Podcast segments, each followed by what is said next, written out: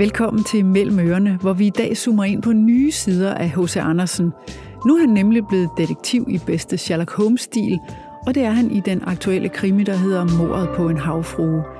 I den bliver H.C. Andersen uretmæssigt anklaget for mordet på en prostitueret, som han har besøgt. Og politiet giver ham tre dage til at bevise sin uskyld, ellers er det fængsel og halshugning. Bogen er skrevet af et nyt makkerpar inden for dansk krimi, nemlig I.J. Kaczynski og Thomas Rydal, der i forvejen og hver for sig er populære og kendte for deres krimier. Jeg taler blandt andet med dem om, hvorfor H.C. Andersen er velegnet som detektiv, og hvad der har overrasket dem mest ved at dykke ned i hans liv. Og så får jeg besøg af en kvinde, der ved så meget om H.C. Andersen, at hun ud over bøger og foredrag om ham også laver litterære byvandringer, hvor hun gennem København fortæller hans historie – hun hedder Liselotte Frederiksen, og vi skal især tale om H.C. Andersens syge og store usikkerhed. Det er dejligt, du lytter med. Velkommen til Mellem Ørerne.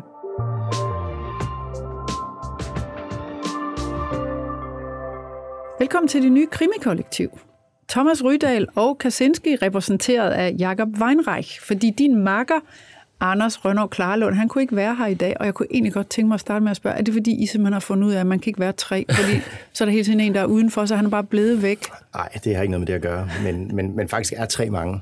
Altså, det er der jo ingen tvivl om. Det kan vi, jeg ved ikke, om vi skal tale om processen også. Det er nemlig det, jeg tænkte, vi skulle starte men, med. Men, og man kan næsten se det bare på forfatterfotoet bag bogen, at det næsten ligner sådan helt et, et, et, et skolefoto, han har sagt. Altså, så, så det er mange. Tre er mange. Ja. ja, og hvordan har I dealet med det? Også fordi, Thomas, du er jo altså øhm, the lonely rider normalt over for mm. de to andre. Hvordan, hvordan har det været at være tre? Og, og Jakob og, og Anders er jo gennemarbejdet gennem mange år. Mm. Jamen altså, jeg har jo godt kunne mærke, at, at de to øh, hvad skal man sige, er vant til at arbejde sammen på en anden måde, end jeg er vant til at arbejde sammen med nogen. Men jeg synes jo, det har været fantastisk at være sammen med så to kompetente historiefortællere som, som de to. Og hvordan, Jacob, har I gjort det helt praktisk? Jamen altså, man kan sige, at hele projektet startede med, at vi i virkeligheden fik tilbud om at udvikle eller komme en idé til en tv-serie. Og så kendte Thomas og Anders hinanden fra rigtig gamle dage, hvor de vist nok havde lavet kartofler sammen, eller sådan noget, ude i Lyngby Storcenter. det er ikke løgn. Det er ikke løgn. Og, øh, og så, så, men så fordi vi stødte ind i hinanden, Thomas har udgivet sin, øh, sin første bog i midten for, for ja, ikke sådan år siden, og så mødtes vi, var det i 15 år, så mødtes vi jo på, på forskellige krimimessen i Horsens for eksempel, og ude på Bogforum og andre steder, og så kom vi til at tænke på, at det kunne være sjovt at prøve at lave noget sammen. Øhm, og så skulle vi, have vi fået den her idé, eller den her, det her tilbud om at komme en idé til en tv-serie. Og så tog vi alle tre på landet, ned i Anders eget hus nede på Lolland, og øhm, skulle så prøve at komme op med en eller anden idé til en tv-serie i virkeligheden, til en historie. Og det eneste, vi havde fået at vide, det var, at det måtte ikke være en historisk øhm, tv-serie, vi kom med. En historisk idé, fordi det er så dyrt at lave så meget falsk skæg, der skal Og så er det jo sådan, at vi, vi mennesker, ligesom i, I kan huske den der gamle gyserfilm The Shining, hvor de må gå rundt på hele hotellet, men der er et værelse, de ikke må gå ind i, nemlig nummer, jeg tror det er 236 eller sådan noget, så er det selvfølgelig det, der er det mest interessante. Det er klart. Når man får at vide, at man ikke må lave historie, mm. så kunne vi simpelthen ikke tænke på andet. Mm. Og så kom vi op med den her tanke om, hvad nu hvis H.C. Andersen i virkeligheden var en form for detektiv. Ja, og skal vi så ikke lige, og så er I jo gået med den. Mm. Øh, og lad os lige sætte scenen helt kort, fordi en prostitueret bliver myrdet i jeres bog, og H.C. Andersen han bliver anklaget for mordet, fordi han er blevet set, da han går fra hendes værelse. Øh, det er ikke, fordi han har besøgt hende i, den, øh, i det ærne, en mænd normalt besøger prostitueret i, men simpelthen fordi han bruger hende som model til sin papirklip. Øh, men nu er han under anklager, politimester Kosmos Bræstrup er efter ham. Han er en rigtig, rigtig grum kal, som har dømt ham på forhånd. Men H.C. Andersen har forbindelser til den fine familie Kolin, og det hjælper ham en smule, men han er stadig under anklage, og han er under voldsom pres. Vi skal lige høre et klip, hvor den hovne politimester stiller ham et ultimatum, og her er det læst op af Peter Pilgaard. Endelig åbner Kosmos munden. Herr Kolin har fortalt mig om dem og deres baggrund og deres familie. Jeg bebrejder dem ikke, Andersen. Lige så lidt som man bebrejder en hund den skarpe tænder. Det er vel i deres natur at huske dårligt og lyve. Og det er formentlig i deres natur at pine uskyldige. De kører ned ad Vingårdstræde. En vogn med gavede huder er ved at blive tømt. Lugten og røgen fra læderværkstedet hænger i hele området. En vasketøjsnor hænger lavt. Blafrende kjoler og undertøj. Heldigvis for dem, fortsætter Kosmos, er Herkulin en af byens gode mænd. Og han insisterer på, at jeg skal lade sagen dvæle i nogle dage, mens de tænker dem godt om. Jeg er personligt ikke i tvivl. De er manden bag det, det triste dødsfald, og enhver, der har forbrudt sig mod loven, skal straffes med lovens fulde vægt. Jeg ser dem gerne både halshugget og på jul og stejle, hvis de dømmes, forstår de det, Andersen. Herr Brestrup, jeg kan forsikre mig, jer tre dage. Herr Andersen, jeg er villig til at stille min mistanke i bero i tre dage. På herr Kolins opfordring vil vi lede efter andre gerningsmænd, hvis det er muligt. En person, der i forvejen er en belastning for vores samfund. Der findes ikke så få, hvis fravær vil pynte på vores by. Men hvis ingen dukker op, og hvis beviserne fortsat peger på deres indblanding, er det dem, jeg sender bud efter om tre dage. Kosmos tager hånden ind fra jakken og vifter med nogle papirer. Derfor har jeg inddraget deres papirer og beholder dem, indtil sagen er afklaret. Og de kan ikke forlade byen. Nå, men nu har H.C. Andersen så altså tre dage til at finde den rigtige morder og få sit eget liv tilbage. Da I sad der på Lolland og endte med H.C. Andersen, så må det være, fordi der var nogle oplagte muligheder i ham som detektiv. Thomas, hvad mm. var det? Jamen dels så synes jeg, det var spændende at, at arbejde med en figur, som vi alle sammen på en eller anden måde har et forhold til, eller synes vi kender. Han har jo nærmest allerede de der profiltegninger, man ser af ham med hans, hans figur og hans høje hat og sådan noget. Det ligner allerede nærmest en, en detektiv, eller en gammel detektiv. Det synes vi var sjovt at lege med det, det image, eller det billede, der allerede er hos Andersen. Og så, og så jo mere vi sådan gik på, på jagt i hans eventyr og i hans, i hans univers, så synes vi, det var, det var helt oplagt, fordi hans, blandt hans eventyr jo er så åbne, hvad det egentlig er, de handler om. Og så begyndte vi at diskutere det her med, at eventyrene også, altså vi, mange af os kender de der Disney-agtige eventyr, den lille havfru, Disney-versionerne. Men, men da vi begyndte at læse de, de oprindelige eventyr, så øh, kunne vi se, at der var en enorm grumhed, altså voldsomhed egentlig nede i dem. Og jo mere vi dykkede ned i dem og ned i hos Andersens egen historie, så kunne vi mærke, at der var, der var noget, der, der rørte sig her. Der var, noget, der var noget, der gerne ville være en detektiv. Og var der nogen sådan oplagte ulemper ved at tage ham, hvor I senere måtte sidde og rive jer i håret og havde sådan, ej, kunne vi ikke have taget en kongesøn, eller kunne vi ikke have taget Måske var han grevinde Danner, eller kunne vi ikke? Ja. ja. Altså man kan sige, um, i forhold til hvor kendt han er i Danmark og i verden, verdens, et af verdens mest berømte mennesker nogensinde formentlig, så er det jo egentlig ret lidt, han har været brugt i fiktionen. Og man kan sige, er der en årsag til det? Fordi man laver så mange andre af de her biopics og alle mulige kendte mennesker i dag. Øh, er der en grund til, at der ikke har været ret meget med hos Andersen? Der har selvfølgelig været noget, men ikke så meget i forhold til, hvor kendt han er. Og vi talte meget om efterhånden, som vi sådan øh, læste om ham og begyndte at skrive om ham, at han er også den her, på nogen måde han er også svær, den virkelige hos Andersen, var måske også lidt svær at holde af i virkeligheden. Fordi hvad? Jamen, fordi han var hæmningsløs, narcissistisk. Alt det her ord, som er så meget oppe i disse Trump-tider.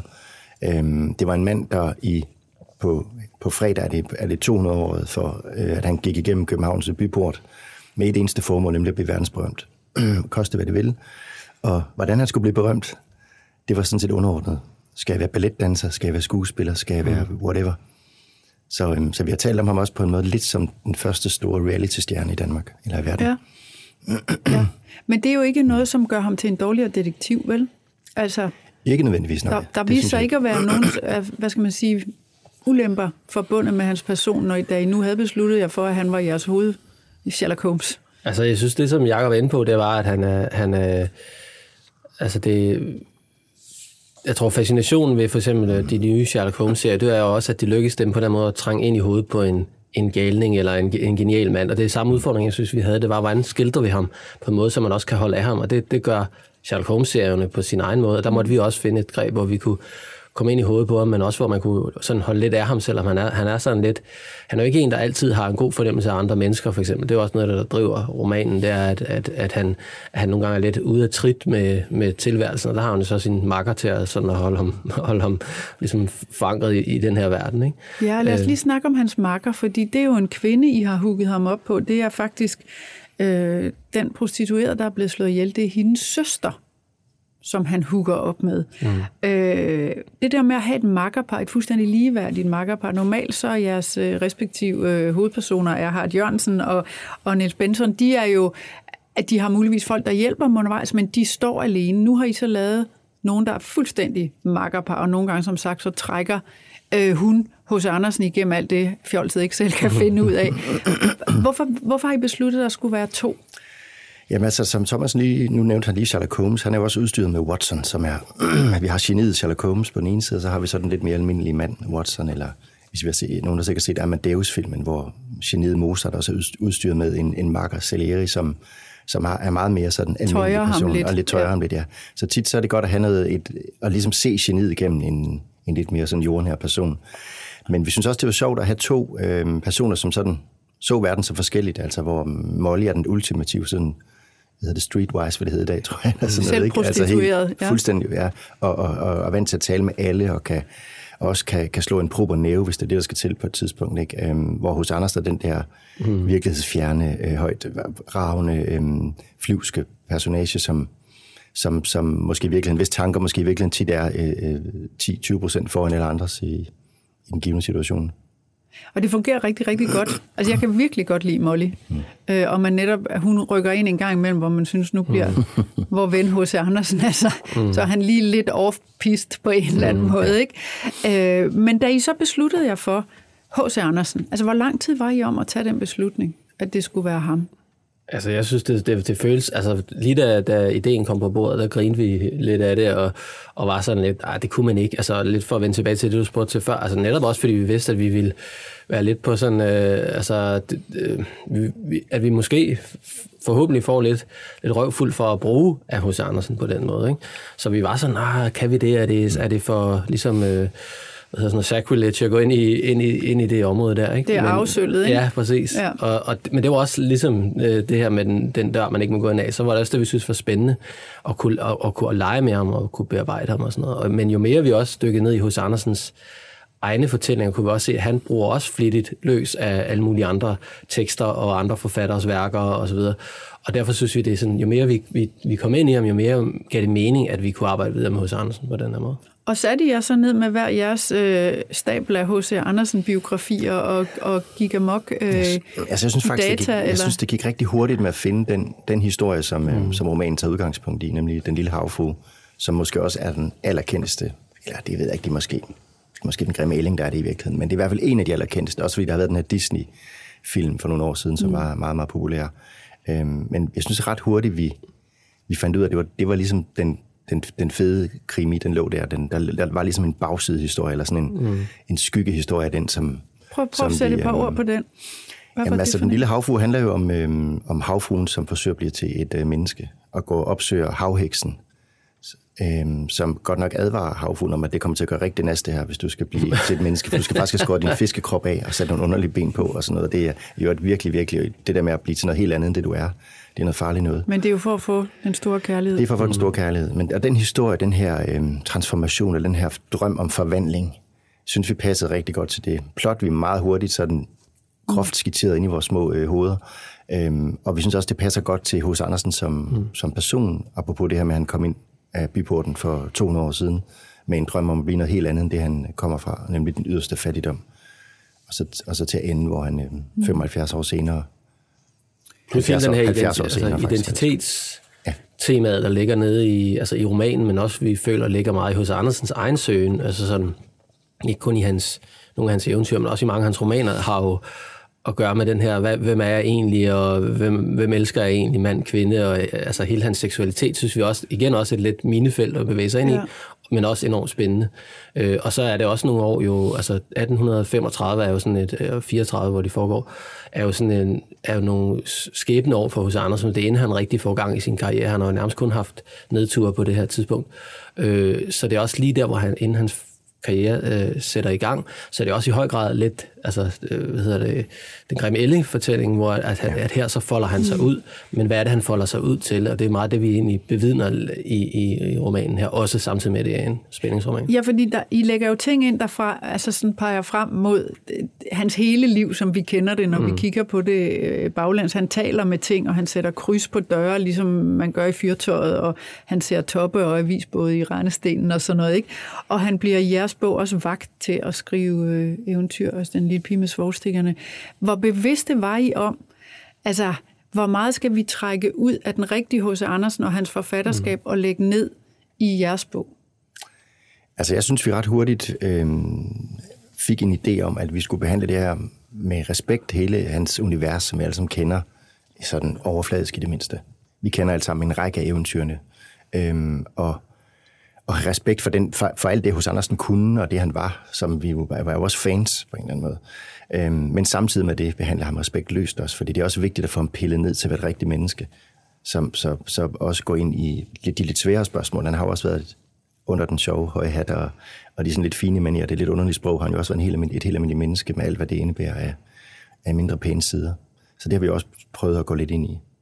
Og så det her med den tid, det foregår på. Altså, jeg holder mig jeg holdt mig nærmest for næsen, altså hele vejen gennem den her, for der lugter yes. jo så fuldstændig forfærdeligt skrækkeligt i København i 1834. Mm. Altså det her med at gå ned i øh, historien, ikke hos Andersens historie, men byens historie, og mm. hvordan levede mennesker. Hvor meget tid har I brugt på det? Hvordan har I angrebet hele kulissen, som I, I lader ham øh, spænde rundt i?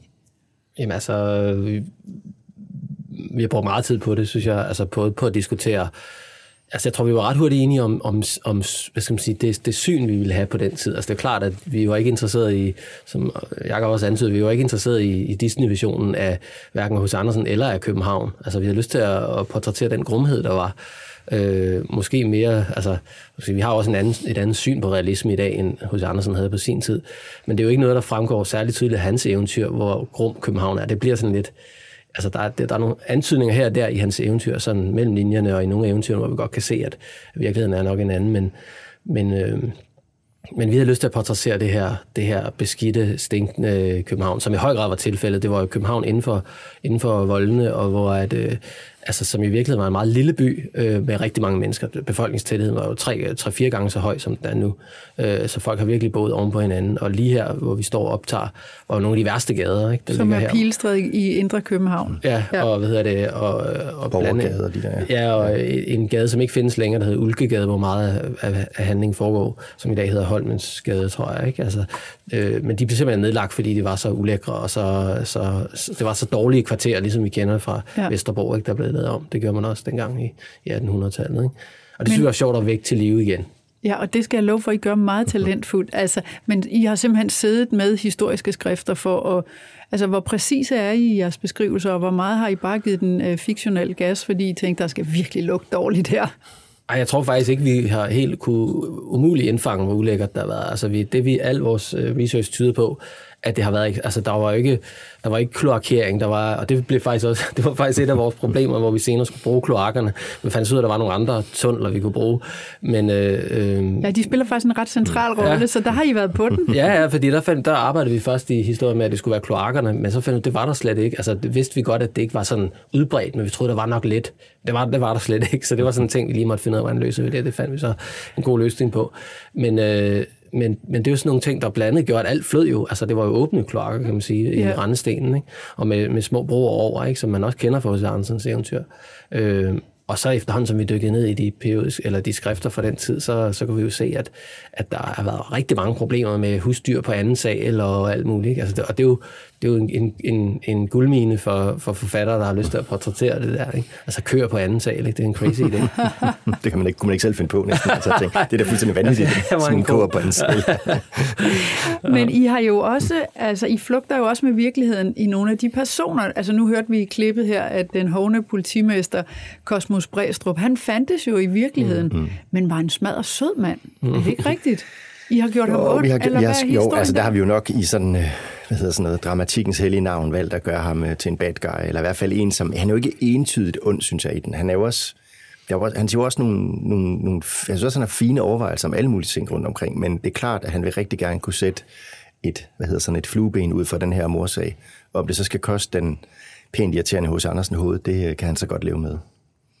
Men hvordan har I fundet frem til ham? I jeres research? Altså, hvordan, hvordan har han fundet vej til jeres bog? Jamen, det var sådan noget også bare, hvor vi begyndte at dykke ned i det, og så stod vi bare på det der navn. Fantastisk så vi nærmest, navn. Ja, så var vi bare sådan, ham må vi bare have med, ikke? Øh, og så viste det sig jo, at han, altså efterhånden, at, han, at, han, at det var relevant at have ham med, og man kan sige, at det havde måske været jeg ved ikke, det der smartere af os at bruge en fiktiv person, men vi synes bare, at han var så, det var sjovt at bruge en, der, der var der, og som havde den vigtige rolle, som han, han havde for København på et tidspunkt. Og I har jo også Severin Krieger øh, med, som faktisk øh, også findes i virkeligheden. Hvad, hvad ja, men det, det var en sjov, altså det var, vi fandt først ud af et stykke hen i, øh, faktisk langt hen i, i processen, at H.C. Andersen øh, kendte et, en person, der hed Kriger, eller en familie, der hed Kriger. Øhm, endda så godt, de vidste nok har fotograferet sammen. Men det stødte vi først på et, et, et pænt stykke hen, og der havde øh, vores øh, skurk hed Kriger i et øh, pænt stykke tid på det tidspunkt, og vi kunne simpelthen ikke... Øh, vi tænkte, det er bare så fedt et skurkenavn, så det synes jeg ikke nogen grund til Så det har I selv fået opfundet, eller hvad? Ja. Er det rigtigt? Det, simpelthen, ja. Det var på listen over alle mulige ja. skurkenavne, vi, vi arbejdede med, og så og så, havde simpelthen siddet og og så det, det er jo det farlige ved en arbejdstitel, der, det ender ofte med den. Ikke? Altså, når man først er så forelsket i et eller andet, så er det svært. Det samme med Molly, det var også bare sådan... Det var bare Molly. Altså, det var bare Molly, prøvede, prøvede, og så, så, så prøvede vi alle mulige navne, og det, det, det føltes ikke rigtigt. Vi Molly, når vi taler om altså, Molly, altså hende, hende der virkelig hedder noget andet end Molly, men hun hedder Molly alligevel. Så. Gud, hvor vildt, så I opfinder et navn og finder senere ud af, at han findes, eller fandtes faktisk i virkeligheden. Sad I lidt stille, da det gik op for jer? Ja, det var sådan lidt, ah, hvad skal vi gøre, ikke? Ja, men altså, det synes jeg også har været spændende ved den her, og det gælder jo nu ved jeg også, du har haft folk ind og tale om true crime i, i din podcast der, ikke? Altså, at, at øh, altså, det er jo den der svære balancegang mellem virkeligheden og fiktionen, og hvor at i, hos Andersens egen verden flyder det jo også meget sammen, det skal man også vide. Øh, så Altså, der var nogle spændende, udfordrende samtaler, vi har haft om, hvornår måtte vi overdrive, hvornår måtte vi finde på noget. Ikke? Og det er klart, at hos andre som morder, det er, en, det, det er vores opfindelse, men der er nogle af tingene, som man helt klart, hvor jeg synes, vi, vi balancerer fint på, på kanten af, mellem fiktion og, og fakta. Og hvad har udfordringerne været? Altså ved, ved at tage H.C. Andersen, som vi alle sammen kender og har et forhold til, og, og så gøre ham til en detektiv. Først anklaget for mor, og siden til detektiv, der er på en, har virkelig travlt tre døgn til at redde sit eget skin, ikke? Altså, der, har, der har været mange udfordringer hele tiden med både det her lidt øh, overordnede, kan man, kan man overhovedet tage så kendt en, en, øh, en person, altså landets mest næsten vel mest en elskede person, eller en af verdens mest elskede forfattere øh, nogensinde, øhm, og, så, og så bruge ham på den her måde. Er det, er det profant? Er der nogen, der bliver sure over det? Ja, måske er der, og det håber vi på noget lidt der. Det kunne være lidt sjovt jo. Øhm, og så, nej, så giver det jo lidt. Det er jo altid, det er jo altid rart, at der er nogen, en reaktion på et eller andet, man har lavet. Det er selvfølgelig, ja. vi vil selvfølgelig allerhelst, at folk klapper og glade, men hvis der er nogen, der bliver sure, så, så kan vi også godt leve med det. Og I ved det ikke endnu, fordi nej, nu står vi endnu. her, og den udkommer ja. faktisk først i år og morgen. Ja. Så det er derfor... Mm. Øh, ja. ja. ja. Hvad siger du, Thomas, udfordringerne? Jamen, jeg synes også, altså jeg synes, øh, den her sjove leg med både at bruge det, folk ved om ham, men ikke bare fortælle, altså ikke bare, ikke bare at vælte alle klichéerne ud på, på gulvet, og så bruge løs af dem, men ligesom at lege med det, man godt ved, og samtidig lige twiste og turn det lidt. Det synes jeg har været rigtig spændende. Det synes jeg, vi har faktisk gjort ret effektivt. Altså, også det, du siger før med, altså da vi først begyndte at lege med hos Andersens univers, så er det jo en kæmpe skatkiste, ikke? Altså af ting og sager og henvisninger, ikke? Og, og det, det kan jo også mærke på, øh, på de her øh, mennesker, der har, der begynder nu at, altså det er jo typisk dem, der er hurtigt ude og læse bogen, så de her bogblogger og sådan noget, når de, de vælger tilbage, at de synes, det er sjovt, og, at de kan mærke det der hos Andersens univers. Ikke? Og det synes jeg både var enormt sjovt, men også selvfølgelig en udfordring, hvordan bruger vi det uden at overgøre det, uden at, uden at, at det bare bliver sådan en, en skattejagt efter hos Andersen symboler. Men det synes jeg faktisk, I balancerer rigtig fint, og jeg jeg bemærkede også, at der sker noget med jeres sprog. Altså, jeg har jo læst jeres øh, andre bøger, og her sker der ligesom, det bliver meget stringent mm. og næsten eventyragtigt. Altså, jeg ved mm. ikke, om, om hvilke overvejelser I selv har gjort om det. Øh, det er markant anderledes, end det, jeg mm. har læst øh, mm. i jeres andre bøger. Hvad, mm. Hvad, det er måske bare en blanding af Kaczynski Rydahl, der på en eller anden måde giver, mm. giver det her underlige, eller det her sprog. Altså, det er jo ikke, fordi vi har, vi har ikke sådan sat os ned og tænkt, hvordan skal sproget mm. være. Det synes jeg ikke. Det er meget velordnet. Det arbejdet, det arbejdet altså, frem lige så stille, ikke? Det, er jo, det, var, det var en lang proces at skrive bogen. Den har været hård at skrive. Øhm, det har taget, hvad har det taget?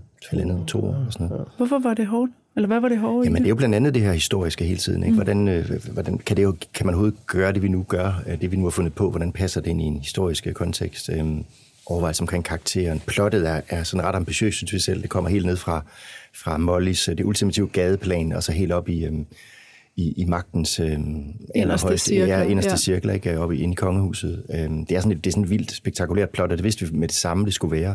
Hvis vi skulle kaste os ud i hele den her leg med hos Andersen, så skulle det ikke være for at fortælle sådan en lidt ligegyldig lille hyggekrimi, så skulle det være et stort, vildt plot. Hvad har overrasket jer mest ved at dykke ned i hans liv? Altså, jeg tror, noget af det, som... Jeg ved ikke, om det overraskede mig. I virkeligheden overraskede måske ikke, men det, som jeg blev mest øh, ramt af, tror jeg, det var egentlig, hvor... Altså, som man jo ofte bliver ramt af, når man læser om kendte mennesker, øh, Amy Winehouse, hvor, hvor lille et selvværd egentlig havde. Mm. Altså, hvor meget det handlede for ham om at, at blive elsket, og hvor meget projektet var det.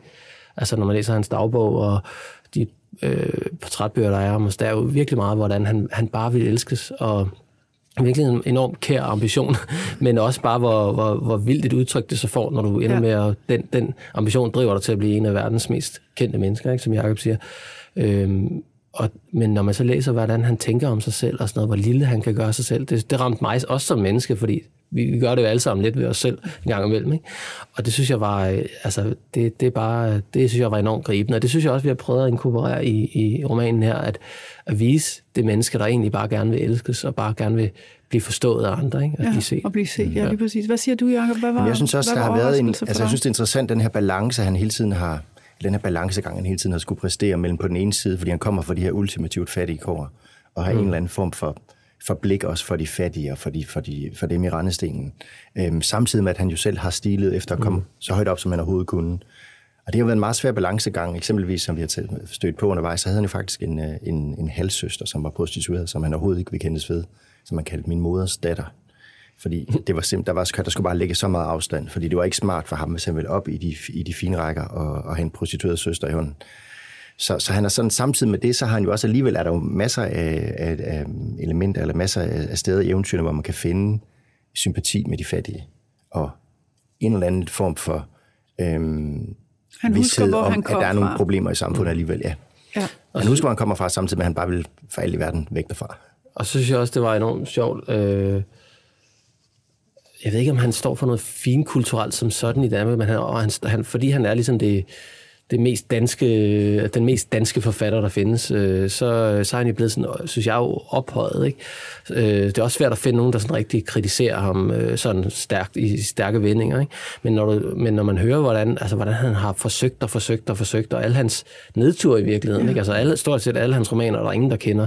Hans, øh, hans, øh, Hans teaterstykker hans teaterstykker er der. Er, Dårlige anmeldelser. han, skrev røv, han ja. skrev sådan en røverhistorie, røverne i Vissenbjerg, eller sådan noget, da han var øh, 16 år gammel, ikke? Som bare blev altså, afvist, og de ville aldrig se den igen, og sådan noget. Ikke? Altså, det synes jeg er enormt sjovt, for det, det siger også noget til os andre, der har følt så, håbløse, når, når vi ikke lige blev antaget. Ikke? Og man har sådan et billede af, at hos Andersen, han var talentfuld, fra han var fra han blev født, og til han, til han døde. Ikke? Det var altså, og slet det var ikke slet ikke tilfældet. tilfældet. Det synes jeg også, vi skal tale lidt mere om til alle de håbefulde forfattere, der går rundt derude, eller kunstnere i det hele taget, som gerne vil noget. At det gælder altså om Eller bare unge mennesker, der, Unge der, mennesker hele tiden, der ja. gerne vil et eller andet. der Han bare søgte- vil et eller andet. Han søgte Altså, faktisk et job som bibliotekar på et tidspunkt, fordi han havde fuldstændig opgivet det hele. Ja, ja. Så han har været he- ved at smide hele drømmen over bord og sige, ja. så må jeg bare være bare, det kan være fint at være bibliotekar, det er ikke det. Men i hos Andersens øjne på det tidspunkt var det ikke det, han havde drømt om at Men de kunne ikke bruge ham. Men de kunne så ikke bruge De ham. kunne heller ikke Og de kunne heller ikke bruge ham.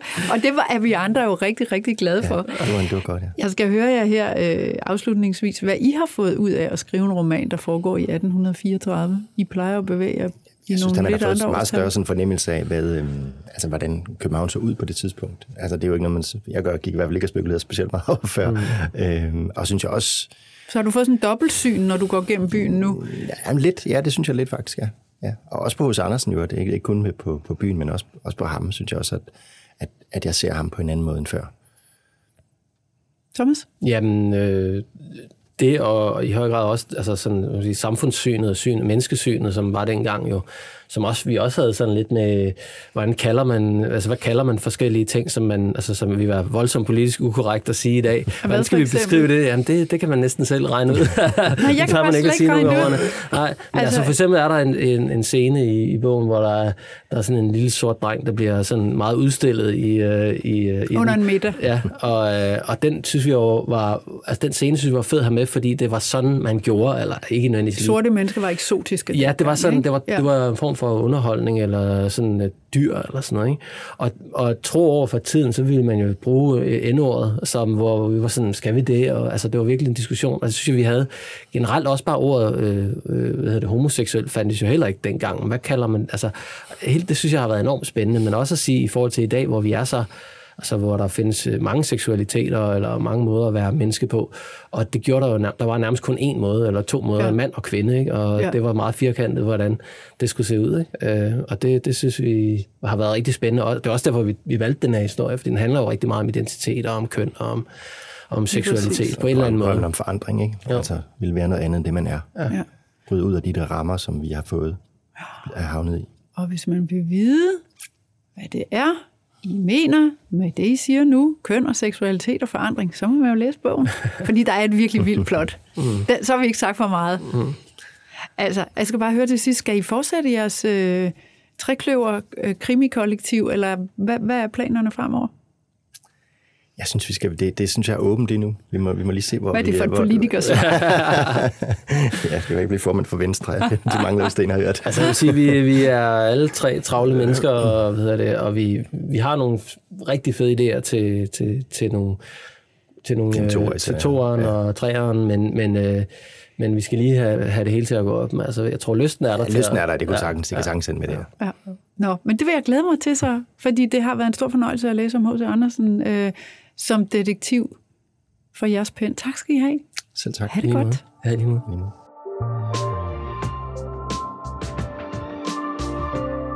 Den virkelige H.C. Andersen var ikke anklaget for mor og var ikke i fare for at blive halshugget. Men selvom han var både anerkendt og blev verdensberømt, så var hans vej gennem livet ikke let. Velkommen til et kig ind i den store eventyr fortællers martrede sind. Og velkommen til dig, Liselotte Frederiksen. Tak. Du er vores guide i den andersenske psyke. Du er kendt med i engelsk, dansk og teatervidenskab og beskæftiger dig med nogle af de største forfattere gennem tiden. Og desuden så laver du litterære byvandringer i europæiske storbyer, og i København er det om vores hovedperson i dag, nemlig H.C. Andersen. Og øh, vi skal jo tale lidt om ham både som ung og som ældre, fordi som de fleste mennesker, så, så var der jo forskel på hans lidelser og udfordringer først og sidst i livet. Så hvis vi nu starter med ham som, som ung, som barn, hvad var hans, øh, hvad, hvad slogs han med der, altså mens han var ung og stræbende? Ja, han slogs jo med nogle øh, sociale udfordringer, i og med at han kom fra et miljø, hvor, ja, hvor hans mor var analfabet og stærk for drukken, døde jo et af delirium, og hans far var psykisk syg. Så man kan sige, det var hans bedstefar jo et også. Han havde mange udfordringer der, men jeg vil også sige, at vi skal ikke have medlidenhed med ham, for han havde også en far, der lagde sig ned på gulvet og byggede teater til ham og spillede Holberg med ham. Og han havde en mor, der fortalte ham folkeeventyr og skrøner og historier. Så man kan sige, øh, selvom han var fattig på materiel rigdom, så var der en vis øh, åndelig rigdom i hjemmet, som han sugede til sig. Uh, man kan sige, at hans øh, styrke, det var hans utrolige sårbarhed og sensitivitet det var så også hans svaghed. Altså, mm. hans svaghed var også hans styrke. Ja. ja. Og det en kommer stærk vi... evne til at opleve. Ja. ja, fordi så flytter han så, det, altså hans barndom starter jo i Odense, ja. og så flytter han så til København. Ja. Og der øh, bliver han jo blandt andet balletbarn på det kongelige teater. Ja. Ja. Og der tænker jeg, hvordan kan han komme spacerende ind øh, og blive ja. balletbarn? Altså... Det siger noget om hans intelligens. Øh, jeg opfatter intelligens blandt andet som evnen til at sætte sig et mål og gennemføre det. Og hans sociale fremdrift er så stærk, så selvom han dårligt kan koordinere sine bevægelser, så bliver han balletbarn, fordi han kommer ind og kommer ind igen, selvom han bliver afvist. Og balletbarnet var dengang, hvad skal vi sige, en måde at øh, udføre social mobilitet på. Altså det var en måde at komme frem på. Ligesom hvis du var fodboldspiller i Brasilien og, og pludselig øh, fik et sponsorat.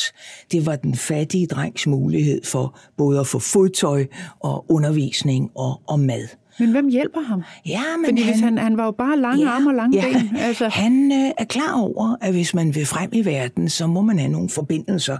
Så da han kommer til byen, og det er faktisk øh, september, øh, ja, det er omkring øh, lige nu, der kommer han med nogle små, øh, sådan lidt øh, mærkelige introduktionsskrivelser fra lokale pinger i Odense. Mm. Og han opsøger de mennesker, og han øh, bliver ved han lader sig ikke slå ud på nogen måde.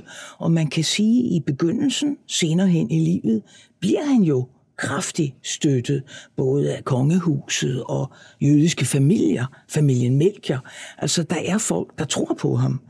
Og øh, ellers havde han jo ikke klaret sig. Men det er en evne, han har at få legater og, og støtte. Mm. Og den der fremdrift, han har, den er jo meget, meget udtalt. Og den hænger sammen med en meget tidlig følelse af, jeg er genial. Det ved han. Og det er jo flot at vide. Det må ja, man sige. Ja. Så, så, så den genialitet, han er overbevist om, som jo ganske ung, altså hvordan kanaliserer den sig så ud i nogle håb og nogle drømme? Altså ser han sig selv som, som første elsker balletmester, maestro, eller hvad, hvad du ved, hvad, Jeg tror, hvad han, han ser sig selv som en, der gerne vil frem på teatret, ja. fordi øh, det er teatret, han har opfattet som den fineste kunstart. Slet ikke eventyret, det var han jo nærmest lidt skamfuld over, men, men nogen sagde blandt andet hos Ørsted, skriv eventyr, de vil gøre dig verdensberømt. Men det var teatret, han dyrkede, det var Shakespeare, han kendte, og Holberg, og det var teatret, han styrede imod. Ja, det var det fineste dengang. Men han det var ikke... ikke vel? Nej, og det hænger måske nok sammen med, at øh, selvom han skrev, jeg tror han skrev 36 teaterstykker, jeg vil ikke holde fast på det, men rigtig mange, og nogle enkelte af dem var gode.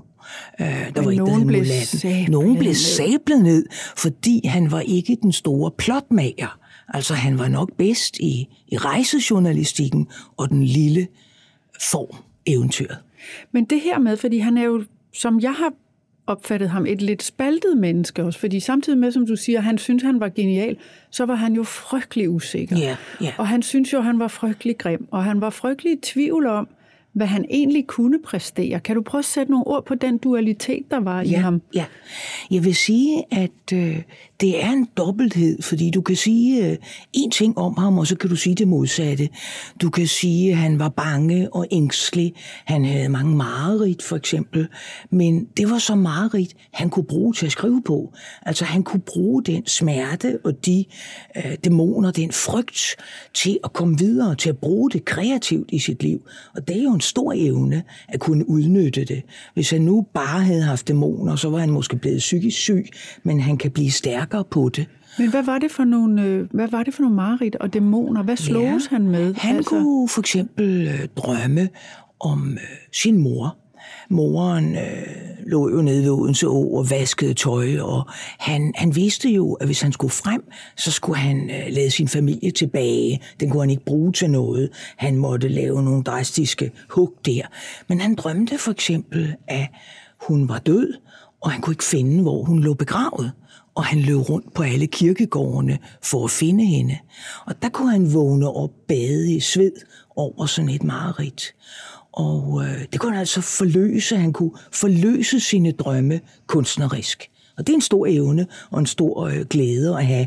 Når du siger det her med, med skrøbelighed, så vil jeg sige, at øh, samtidig med, at han var nervøs, nervøs for alting, der kunne gå galt, så var han jo også robust. Han blev ved med at rejse på et tidspunkt, hvor, hvor det var forbundet med stor fare og mange strabasser at rejse. Og det overvinder han, fordi han er nysgerrig. Jeg læste lige for faktisk i går et lille udsnit af En digters Bazar, en af hans rejsebøger. Og der er de kommet et sted, hvor de skal i karantæne. Det var jo, når man kom med et skib, så skulle man jo være der et stykke tid for at kolera og forskellige sygdomme ikke skulle herve. Og der er han så restløs, fordi han kan næsten ikke vente. Og så siger han, de andre, jeg rejser med, de er karantænemennesker men det er meget langt fra mig. Jeg sitrer og syder. Han bruger sådan nogle vulkanord om sig selv, fordi han er på vej til Italien, og han taler om, at der er ild i hans blod. Øh, det er jo sådan ret erotisk lavet ord, øh, som man måske ikke forbinder med ham, eller som mange måske slet ikke forbinder med ham, men han bruger faktisk øh, sådan varme ildord om sin egen nysgerrighed og sin eget begær efter at opleve. Han kan slet ikke vente på, at karantænen, karantænen ophæves. Så han kan komme i land ja, nye lige sted. præcis. Så han ved alligevel noget om sig selv, og øh, det gør han jo allerede, da han er 14 år og kommer til København. Han har en idé om, hvem han er. Vi skal, øh, vi skal lige høre et klip fra din lydbog, der hedder H.C. Andersen, en vandring i eventyrdigterens univers, som du selv læser op. De mennesker, der tror, at H.C. Andersen var lykkelig, må tage fejl. De færreste af hans eventyr ender lykkelig, og vi har jo alle hans dagbøger til at se, hvor ensom han kunne være. Men faktisk er det sådan med H.C. Andersen, at han er mange følelser på én gang en meget sammensat person. Når han overnattede forskellige steder, så ved vi jo, at han samtidig havde et reb med, så han kunne fire sig ud, hvis der blev ildebrand. Det synes folk er komisk. Jeg synes faktisk, det er meget pragmatisk og fornuftigt, for der var mange ildebrænde, og derfor var det klogt at have et reb med. Det var også dengang, at der var en kvinde på Assistens Kirkegård, der blev begravet levende, og derfor tog H.C. Andersen altid et brev med, hvor der stod, jeg er ikke død, jeg er bare skindød. Han kendte den der angst for at blive levende begravet.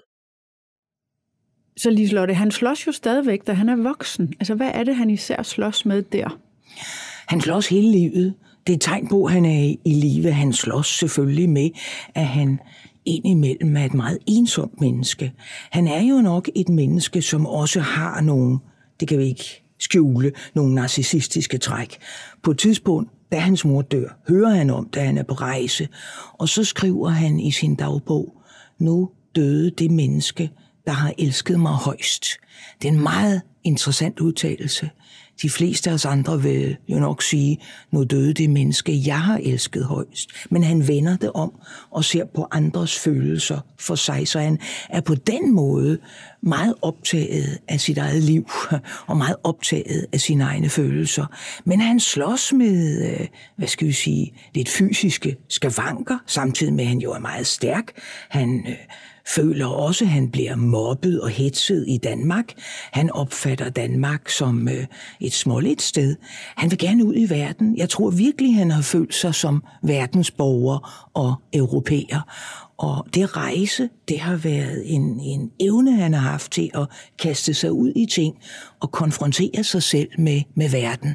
Men det her med anerkendelse og berømmelse, altså han er jo meget, meget optaget af, som du også siger, hvad synes folk om mig? Ja, Lys ja, på mig. Ja. Og samtidig meget ulykkelig, når han så får hug Ja. for sit arbejde. Ja. Altså, hvordan dealede han med, øh, med, med den måde, der blev kigget på ham på? Jeg vil sige, at hans held, nogen vil sige, det var hans ulykke, men jeg vil sige, det var hans held, det var, at han havde meget øh, åben adgang til sit følelsesliv. Altså, der er jo mennesker, der ikke kan føle sig selv. De ved ikke, hvordan de har det. De er døde. Han, han viser følelser. Han får på et tidspunkt en dårlig anmeldelse. Det får han flere gange. Han er i England hos Dickens. Så ligger han sig ned på græsplænen og græder. Altså, øh, i gråd og hamrer sine hænder ned i græsplænen. Og fru Dickens, hun løber hen og klapper ham på hovedet og siger, jamen Andersen, kritikerne vil være glemt og borte, men de vil leve i al evighed. Han, han, han føler ting, og han øh, mangler den evne, som mange af os andre voksne har, den der evne til øh, at distancere os lidt fra vores følelser. Så jeg, Om, ja. jeg, jeg tænker, det har gjort hans liv besværligt. Meget besværligt, men også rigere. Også rigere. Jeg tror ikke, han nødvendigvis øh, har ønsket øh, at være lykkelig i banal forstand. Han bruger, når han markedsfører sig selv, for den dimension har han også, så bruger han det. Mit liv har været det skønneste eventyr.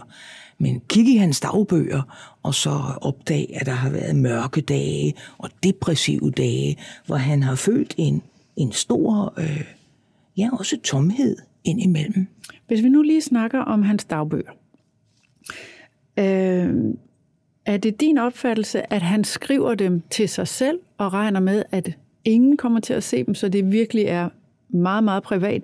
Eller har han skrevet dem, fordi han ved, eller forestiller sig, at nogen kommer til at læse med? Ja, godt spørgsmål. Jeg er ikke ekspert på H.C. Andersen. Jeg er en formidler.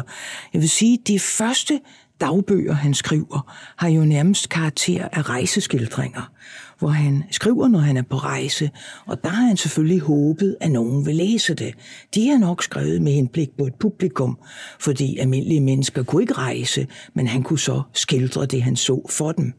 Men øh, sidenhen, hvor han som moden mand, fra han er cirka slutningen af 40'erne, skriver, der skriver han så ærligt om sig selv, og så åben, øh, så man må tænke, her er han 100% åbenhjertig, og lader sig ikke holde tilbage af, at nogen eventuelt engang vil læse det. Så tænker du, at det er den, hvad skal man sige, den sande Andersen, vi det tænker får jeg, i hans Det tænker jeg dagbøger? faktisk, ja.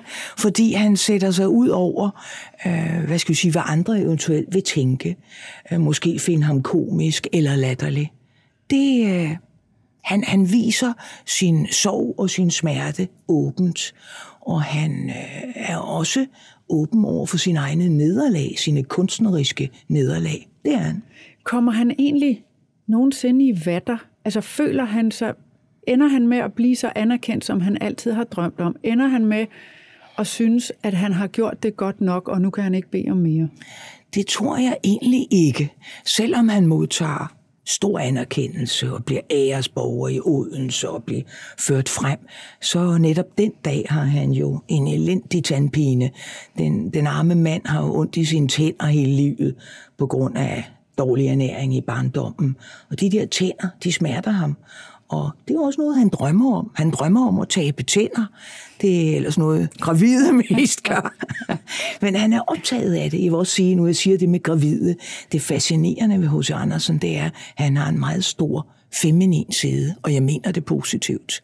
Altså, øh, det er ikke nødvendigvis spændende at være 100% kvindelig eller 100% maskulin. Han har en, en kvindes øh, ja, følsomhed øh, og en kvindes øh, sårbarhed, og det udnytter han kunstnerisk. Øh, hvis man skulle tale sådan lidt jungiansk, så har han en meget veludviklet anima. Og hvis vi nu lige tager den lille havfrue, så handler den sådan set om den lidelse, det koster at komme frem i verden. Han har vidst, at kunstnerisk skaben og smerte var forbundet med hinanden. Rigtig kunst kræver smerte, kræver tænder, der falder, falder ud. ud. Ja. Men hvornår får han den bevidsthed? Fordi der skal man jo have en vis alder for at se, at det, som måske er ens brændemærke, også er ens øh, store gave. Ja. Jeg tror, han får det ved at læse. At han læser øh, meget, og han læser vidtstrakt, og så snakker han med folk. Men han har ikke, hvad skal vi sige, den udvikling, som andre måske har. Han bliver aldrig... Øh, øh, kynisk, for eksempel. Altså, de andre mænd hiver ham jo med på bordeller, fordi det var fredagsunderholdningen, øh, og forsøger for sjov at få ham ud i noget. Men han vil hellere sidde og konversere de prostituerede, og taler til dem med stor respekt, og spørger, øh, hvordan de har det. Og øh, det er som om, det er meget langt væk fra ham, og, og indlede noget seksuelt. Øhm, jeg tror ikke, det var noget, han, han brændte for, men han har haft erotiske følelser. Det har han. Men der bliver jo gættet en del på hans seksualitet, og ja. nu siger du, at han havde en meget stor feminin side.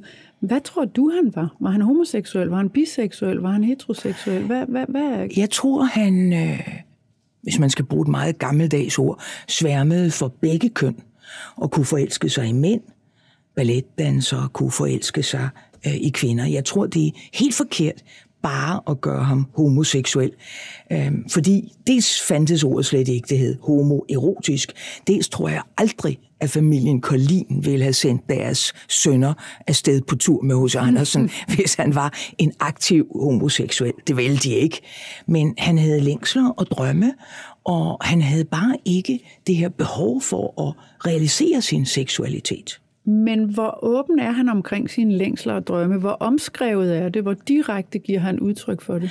Jeg synes, han i et vist omfang giver udtryk for det i bøgerne. Når han for eksempel øh, skriver om Italien, så har han den her skildring af vulkanen Etna og udbrudene. Hans øh, skildring af Italien er faktisk erotiseret. I skyggen, der har vi øh, i eventyret Skyggen, mm. som er et af højdepunkterne i forfatterskabet, der har vi den lærte mand fra Norden, der kommer ned til Italien og går i opløsning. Skyggen river sig løs, kommer tilbage, stor, fed og mægtig, og siger, de ligner jo en skygge af den selv, til den øh, mand. Og der vil jeg sige, at hele universet der er italiensk varme, og det kontrasteres til nordisk kølighed. Mm. Altså han oplever også i Norden som nogle underlige blege, blegfæsende nogen, hvor han ser en lidenskab i syden, som ikke er nødvendigvis er knyttet til kønsorganerne eller det genitale, men som, som er knyttet til øh, det, at man brænder for livet, ja. og man tør leve livet i dans, i kunst. Kunsten er også erotisk. Altså kunst og eros er forbundet for ham. Men han udlever jo aldrig den seksuelle akt, så vidt nej, vi ved, vel? Kun, øh, nej, jeg tror, han forbliver sådan Jomfru. uskyldig hele sit ja. liv. Men altså, han tilfredsstiller sig selv, det er der ingen tvivl om. Det, han, det har han haft behov for. Det er det, man har hørt med, at ja, de krydser ja, i hans... det går øh, folk vildt op i. Ja, ja. ja. Men du mener faktisk, ved jeg, for det har du fortalt mig, at det, at han ikke udlever sin seksualitet på nogen måde i, den, i fysisk forstand, at det gjorde faktisk hans karriere bedre. Det tror jeg. Altså, jeg må indrømme, at her er jeg en lille smule påvirket af Øhm, Jens Andersen, der jo skrev en stor folkebog om Andersen. Og øh, han, han lufter meget kraftigt den tanke, at H.C. Andersen har troet, at hvis han slap sin libido løs, så ville han øh, øh, måske skade sin kunstneriske nerve. Og det, øh, det tror jeg på, den udlægning. Øh, jeg har hørt den andre steder, også i andre kulturer og andre religioner. For så ville den have fundet et, hvad skal man sige, naturligt fysisk udløb. Det tror nu jeg. det, står det dæmmet op i ham og er nødt til at komme ud ja. i, i skrift. Ja, Ja, men jeg vil også sige, det har jeg måske ikke sådan gjort tydeligt klart, at han er ikke sådan et, et dybt seksuelt menneske. Altså, der er jo nogen, der opfatter ham som helt aseksuel. Øhm, at der er mennesker, der slet ikke har drifter. Det er forkert, men han er ikke, han er ikke sådan et hyperseksuelt menneske. På den måde er det ikke afgørende for ham. Men øh, jeg mener, at en del af hans litteratur er øh, erotisk meget erotisk. Havfruen for eksempel, Skyggen. Øh, der er også en seksualitet og øh, et meget sent eventyr, Tante Tandpine, handler også om forførelse. Hvordan man bliver forfødt øh, forført, og der er tænder altså også afgørende. Nu med de, de der tænder, ikke? de spiller en stor rolle. Øh, lille tandpine, lille kunst, stor tandpine, stor kunst. Det, det er godt med de der tænder. Man kan sige, der er mange, der siger, at hos Andersen er romantiker, eller han tilhører guldalderen. Men hvis man følger hans kunstneriske udvikling, så bliver han faktisk også modernist til sidst. Altså han bliver øh, eksperimenterende og, og rapplende i sit sprog. Rapplende på den gode måde. Mm. Så han bryder grænserne. Det synes jeg er flot. Men altså, vil man om ham kunne sige, eller man plejer jo sådan set at sige, at intet er så skidt, at det ikke er godt for noget. Så, så, så udover at han ikke han får nogen sex, eller udvirker nogen seksuel aktivitet, så hviler hans berømmelse på det, men også på hans fattige barndom, og hans svære ungdom, og hans hvad skal man sige, let på virkelige sind. Ja. Altså alt det, man synes måske er en tung bagage ja, for ham. det er hans styrke. Evnen til at opleve stærkt, evnen til at være i kontakt med sine følelser, og evnen til at glæde så meget. Altså, første gang han ser sit navn på tryk, der er han trold nummer syv i en ballet, øhm, og der græder han. Han græder, da han ser sit navn. Det kan man godt leve sig ind i. Ligesom mennesker, der udgiver deres første bog, står og, og ærer ja, den, ikke? Ja. og stolte. Og, men, men samtidig, så har han også haft en evne. Han skildres ofte som en, der ikke er i kontakt med andre mennesker. Men da han ser Johan Louise Heiberg, så ser han ind i hendes brune øjne, og så siger han, de er jo også en sumpplante. Altså, han er proletarbarnet, der genkender et andet proletarbarn, og hun bliver jo... Det skulle han aldrig have sagt. Nej, det skulle han ikke. Hun hævnede sig resten af livet på ham. Ja, for hun holdt ham faktisk ude så meget det gjorde hun kunne fra de, det gjorde fra de ja, kunstneriske ja, kredse, fordi ja. hun havde, han havde afsløret hende. Ja. Og hun han, ville ikke mindes om, at hun var proletar. Og der ser han igennem hende. Han kan se sin egen baggrund i hendes øjne. Og det er jo også en evne, man kan sige. at mange mennesker, der bliver berømte, glemmer lidt deres baggrund. Måske øh, bliver de sådan nogle name-dropper, når de møder kongehuset. Hos Andersen blev også en name-dropper. Han var en snop. Han elskede at omgås kongehuse og aristokraterne. Men han glemte ikke, hvor han kom fra. Uh, han, han huskede, han havde en meget stærk hukommelse, og det har han jo til fælles med mange store forfattere. Altså, man kan sige, hans adgang til hovedstolen. Han husker så skarpt ting fra barndommen. For eksempel, øh, hvis vi tager mestereventyret, Snedronningen, der oprindelsen til det er jo, at en morgen han vågner, jeg tror faktisk, det er hans far, der er død, og så er der så koldt, så der er iskrystaller på, på vinduet, og så spørger han moren om de her iskrystaller, og så siger hun, snedronningen har været her i nat. Og det kan han forløse kunstnerisk mm. til et stort eventyr, hvor snedronningen jo også er en forfører og en erotisk kvinde, der kommer og møder den lille Kai og tager ham med til isslottet. Og den der konflikt mellem intellekt og følelse, den er selvfølgelig meget oppe i tiden. Og man kan sige, at H.C. Andersen har flere følelser end, end de fleste af os andre. Vil du vurdere, at hans eventyr var en slags selvterapi? Altså det, at han skrev dem, så fik han gennemlevet nogle af sit eget livs traumer, eller er det forsøgt? Jeg tror, der er noget om det. Jeg tror, øh, Havfruen for eksempel er et eventyr om lidelse, om den pris, man skal betale for at komme op i verden. Altså ligesom i, man i dag siger, at en politiker, der vil til hver, skal have magten, lysten til magt i sig. Ikke? Ja. Og det indebærer så også, at man er parat til at trampe nogen ned undervejs. Ikke? Og hos Andersen trampede ikke så mange ned undervejs. Det havde han ikke i sig. jeg tror altså ikke, han kunne slå en flue ihjel. Men jeg tror, at nogle af hans eventyr øh, har han arbejdet med. Og han var jo ikke dum. Han kunne få det til at se ud, som om nogle af de eventyr skrev sig selv. Altså han siger om snedronningen, det kom som en drøm til mig. Det skrev næsten sig selv. Men når vi kigger ned i nogle af hans papirer, så kan vi se, at han reviderede og gennemskrev, ligesom øh, de fleste store forfattere er nødt til at gøre, øh, så det til sidst ser lejende let ud, det man virkelig har arbejdet med. Det er også en kunst.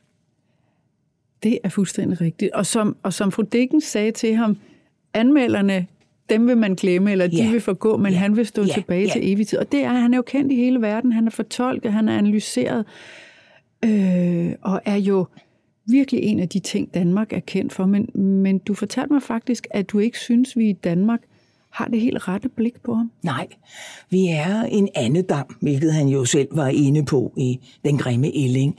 Jeg tror, han har følt, at øh, han, han på en måde var taknemmelig over for de mennesker, der hjalp ham.